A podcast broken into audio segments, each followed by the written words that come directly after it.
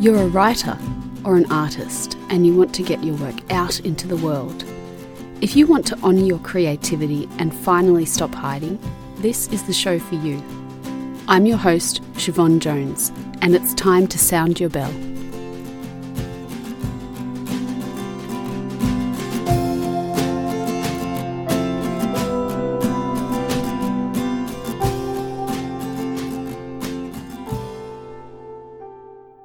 Today, I can't wait to bring you my conversation with Kerri Jokala about the one thing many of us search for confidence. Kerri is a confidence coach and host of the podcast Rockstar Confidence. So here it is. Enjoy. Kerri, welcome to the show. Thanks for having me, Siobhan. In your podcast, you talk a little bit about confidence as almost a fluid state of being. Can you talk a little bit about that? Yeah, so confidence to me is like you're not necessarily ever going to reach an end game where you're like, hey, I'm confident now and I'm always confident and nothing can ever bring me down because you're entering that kind of bravado, fake confidence.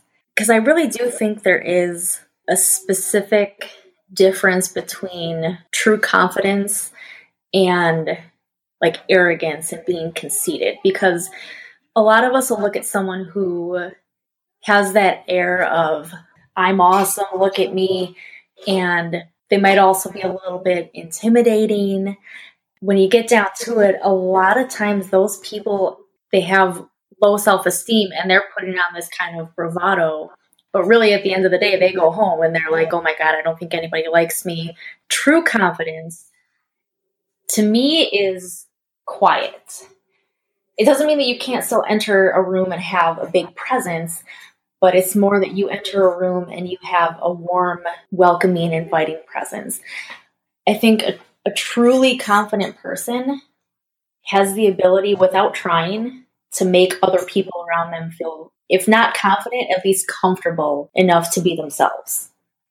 confidence to me is fluid, almost in the sense of almost being an emotion, because speaking from my own experience, like I consider myself to be pretty dang confident I still have moments where I get taken off guard or it's all about kind of exercising that muscle and knowing that it's okay to not feel confident in certain moments in certain situations. It doesn't mean that you're no longer a confident person. It just means that you had a moment and it's about catching yourself and how quickly can you turn it back around? How quickly can you talk yourself back into reality that you don't have to take things personally.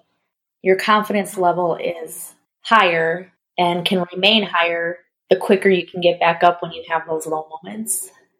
Now, creative people must get, you know, feedback and critiques on their writing and art from publishers mm-hmm. and mentors and art directors. They often get multiple rejections. So, what's your advice to them on how to get confident I actually was a writing major and a theater major in college. Love to write fiction, short stories.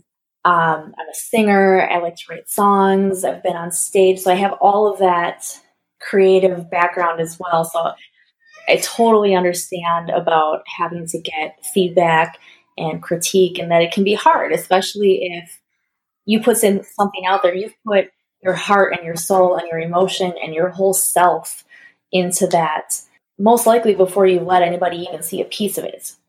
And so it can be really hard because it's really easy as a creative to take it personally because, well, this is me, this is myself that I've put out here. But again, it's kind of like a muscle and just understanding that while it's valid and necessary that you put your heart and your soul and your being into your work, that when you're getting that feedback, to learn how to, at that point, view it as a body of work so that you can understand that from the other person's perspective, they're not telling you if they're giving you negative feedback or saying that something needs to be worked on, that they're not saying that you're not talented or that you're bad at what you do or that you should give up or anything like that. It's that it, at that moment in time, once it's outside of you, it's already been created. It's now a body of work. In an ideal world, you're going to get constructive criticism that you can either take or leave.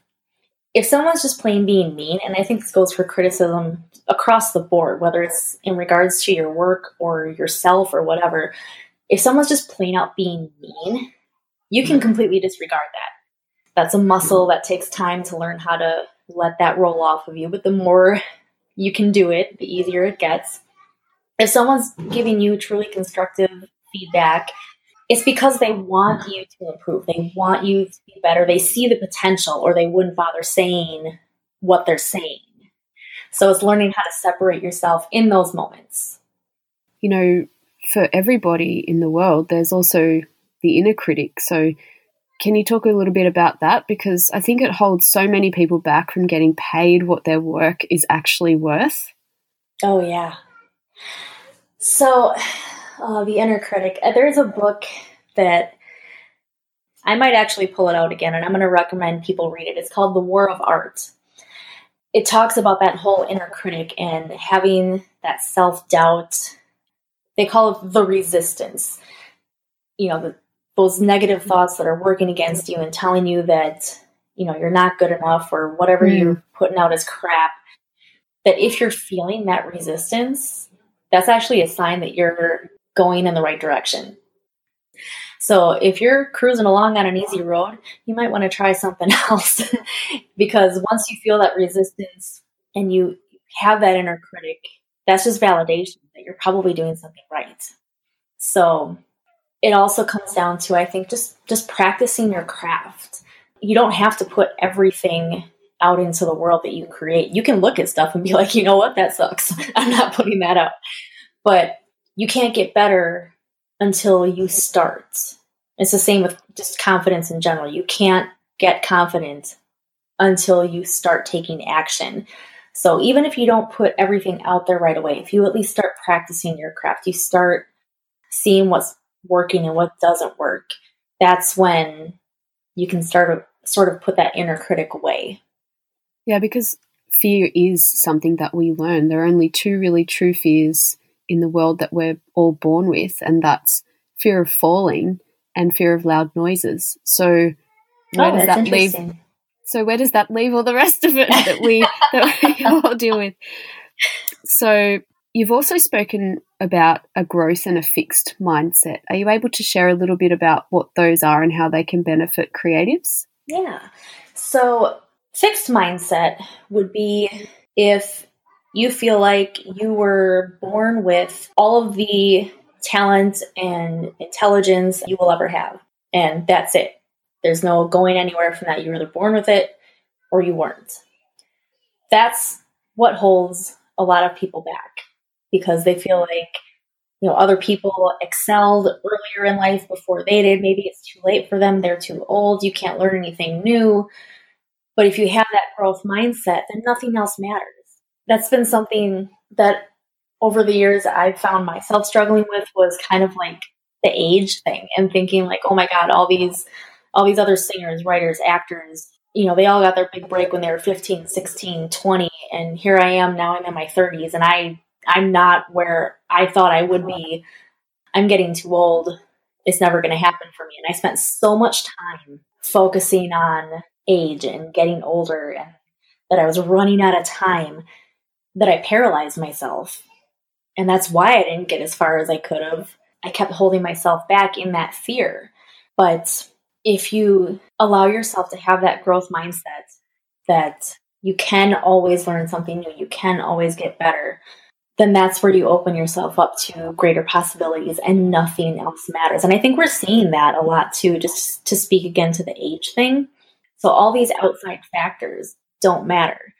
You know, focusing on on harnessing your craft and and practicing your craft, I think right. that builds confidence, doesn't it? Absolutely. Can we talk about sort of the difference between knowing that you truly value yourself and your own worth rather than valuing your achievements? How do you know whether you're truly confident? I feel like you know you're truly confident when, kind of like I mentioned before, like the negative things that people might say about you or about your work, you don't take it personally. You're able to let it roll off. It doesn't kill your mood or kill your vibe and ruin your whole day. I was thinking about this earlier, actually, too, that how we're programmed basically, just in general as humans, we're, we're programmed to focus on the negative. You think about instances where you've created something and you get all this feedback. You could have a hundred people tell you how amazing it was, how great you were, and you have one person who comes up with a negative comment. And what do we focus on? We focus on the negative.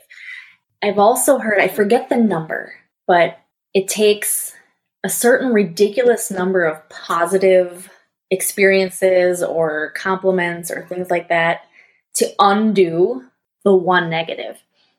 But that's just how we're programmed because we have, like we were talking about, that fear. We have that fear in us. Our brain is trained to look for the negative from back in the days when we had to be aware of, you know, say the saber-toothed tiger that might be chasing after us. Yeah. Obviously, that threat doesn't really exist for us anymore, but our brains still act in that way where it seeks out the negative. So it's not a bad thing because that's how it's designed to help us survive but it means we have the same level of reaction, whether it's fear of rejection or or fear of being made fun of or whatever that fear is, it's on the same level as that fear of having to get away from a predator. But to be able to recognize it when those moments happen and learn how to put up a shield, not build a mm-hmm. wall, but put up a shield so that you can deflect those moments when you get caught off guard so that they don't like i said they don't bring you down and when you notice when you start to notice that that's happening a lot if you have those moments and you're like hey that person just said something really awful to me and i'm okay those are the moments when i started to realize oh my god i really actually am a confident person because i i'm in a lot of situations where i could easily get critiqued and i have been critiqued but to know that you're also not going to be everyone's cup of tea and, and that's a good thing, right? Yeah, that's absolutely a good thing. Because again, it's a sign that you're on the right path. You're going to find your people. You mentioned a wall and a shield. And why do we need a shield? So I feel like this shield allows us to still be able to have emotional connections versus building a wall. So if you're building a wall, it's that stereotypical, that cliche about putting a wall around your heart. So I think we need the shield, because there is negativity in the world. So you acknowledge that there's still going to be negativity that you have to deal with in the world when you're an optimist. But you continue to look for the positive despite the negative. As a coach, what role can you have, can coaches have, in helping people discover their confidence? We're not there to have all the answers. We're there to help people figure out the answers for themselves. Because that's also what builds confidence. Even if you have a guide with you, but you went through the thought process, you did the work, that builds your confidence because you're you're like, you know what, I figured this out. Yeah, they took action. Yeah. Can you share some words that writers and illustrators and creatives can use now? A sort of daily mantra, I suppose, or affirmation that they can kind of, you know, go off and draw or reword that in a way that feels authentic to them, just so that they can start that shift to that confident mindset? Yeah. What I came up with, what I feel works for me, is a mantra that reminds me that I am unique. I have gifts and talents that the world needs. And I know it's a strong thing to say the world needs you, but I truly believe that we are all here with a purpose. There's no two people that are alike. We all have some reason that we're here, and we're not here just to survive. We're not here to just go to work, make some money, pay some bills, and then be done with it. We have a purpose inside of us. So we're here because the world needs us. So I think for me, that's always a powerful reminder when I'm starting to feel down on myself or like what I do isn't good enough or that I'm not qualified is that reminder that I am unique and the world needs what I have to offer. there's also, you know, what basically what change could you create in the world? Low confidence is what I overcame. And that's what I want to help people with. And it's just kept coming up again and again and again. And I still, for the longest time, was doubting myself. Like, who am I to teach anybody else about confidence? Like, yeah, I had a couple light bulb moments. Yeah, I went through my own journey and I'm confident now and I didn't used to be. But, you know, I'm not anybody special. I don't have any amazing certifications. Like, who am I to do this? And when I got to that question of like, what change could I create in the world? Maybe I got like really big beyond myself. But as I was writing, who are you not to do this? How dare you when you could potentially save somebody? You know, like it, it's weird. It gives me chills, and it, and I I don't want it to come across and thinking you know that it's it's a conceited thought or anything i'm not trying to say like i'm some kind of savior or or anything like that but like who knows what kind of impact you can have on somebody's life so how dare you keep your talents to yourself and you're always going to have someone who identifies with what you have to offer even if you know it takes a long time to find them you don't feel like it's it's happening you, you just got to keep pushing you got to keep plugging along because it's going to happen and it won't happen if you stop taking action they always say those are the moments like it's it's your success is right on the other side of that moment when you stopped. so you mm. can't stop. Yeah, I can testify to that. I remember doing a, a uh, 14 kilometer race and getting my best time ever, but I the whole way through, all I could think about was this is so hard, this is so hard, this is so hard, and mm-hmm. got to the 10 kilometer mark and just stopped. It's the only race that I've ever stopped running in ever in my whole life. And I regretted it. Uh, my husband had to come pick me up and he said, You realize that you had just run up the steepest section of that race. Oh, wow. and I was, I achieved my personal best for a 10K. And it didn't mean anything because I had just exited the race. So don't exit the race, people. Exactly. yeah. So is there I'd like I'd love for you to speak a little bit about your podcast. Yeah, so my podcast is called Rockstar Confidence. I titled it that way for a couple of reasons. So the rockstar comes from two angles really. So one is from me because I'm also a singer. I love to be on stage. And throughout my life, people have just kind of always referred to me as, hey, that's our rock star. So I'm like, you know what? I am a rock star. but to me, it also means having that high level of confidence to have that type of confidence where you can't be shaken, or at least 98% of the time, you can't be shaken.